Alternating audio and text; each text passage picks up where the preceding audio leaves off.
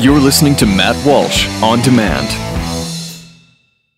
Individuals and businesses with tax problems, listen carefully. If you owe over $10,000 in back taxes or have unfiled tax returns, we can help you take back control. The IRS is the largest and most aggressive collection agency in the world, and they can seize your bank account, garnish your paycheck, close your business, and file criminal charges. Take control of your tax problems now by calling the experts at Tax Mediation Services. at 800 600 1645. That's 800 600 1645. 800 600 1645.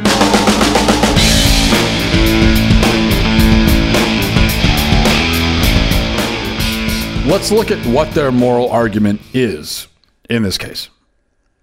They say that these people, refugees um, and immigrants, illegal aliens, have a right to come here. And they have a right to come here because they're human beings. Uh, they have a right to come, and we should allow them because it's morally right. And we should do it because it's morally right, even if it's inconvenient for us, financially straining, even dangerous. Doesn't matter.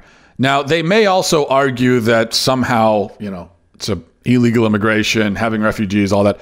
Somehow it it, it helps us financially, and you know, they may try to make that argument, but of course it's an absurd argument, and it doesn't matter anyway. That's not really the point. The point really for them is that it's just the right thing to do. So it doesn't really matter. We have to bring them in because it's the right thing to do. And it's wrong. It's it's very wrong to turn them away. And most of us agree. Most of us agree that, that, that we do have a moral obligation as Americans, as human beings, to help the less fortunate. But our point is that the obligation must be balanced with the ob- other obligation that the government has to protect its citizens and its own national sovereignty. So you have these you have a, a few different obligations here.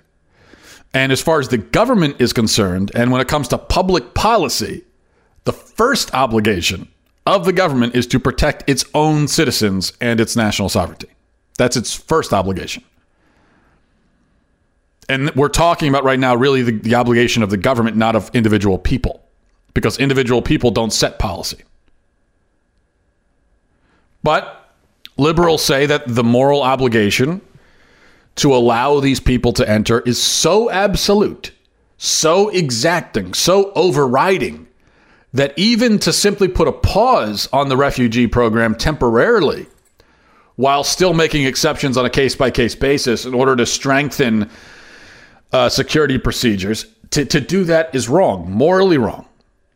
We are morally obliged, even if that moral obligation requires us to make sacrifices to be burdened, to be even less safe. That's their argument. And yet, and yet, they absolutely, and I'm talking here about leftists, they absolutely, completely, totally reject a very, very similar argument when it comes to unborn children.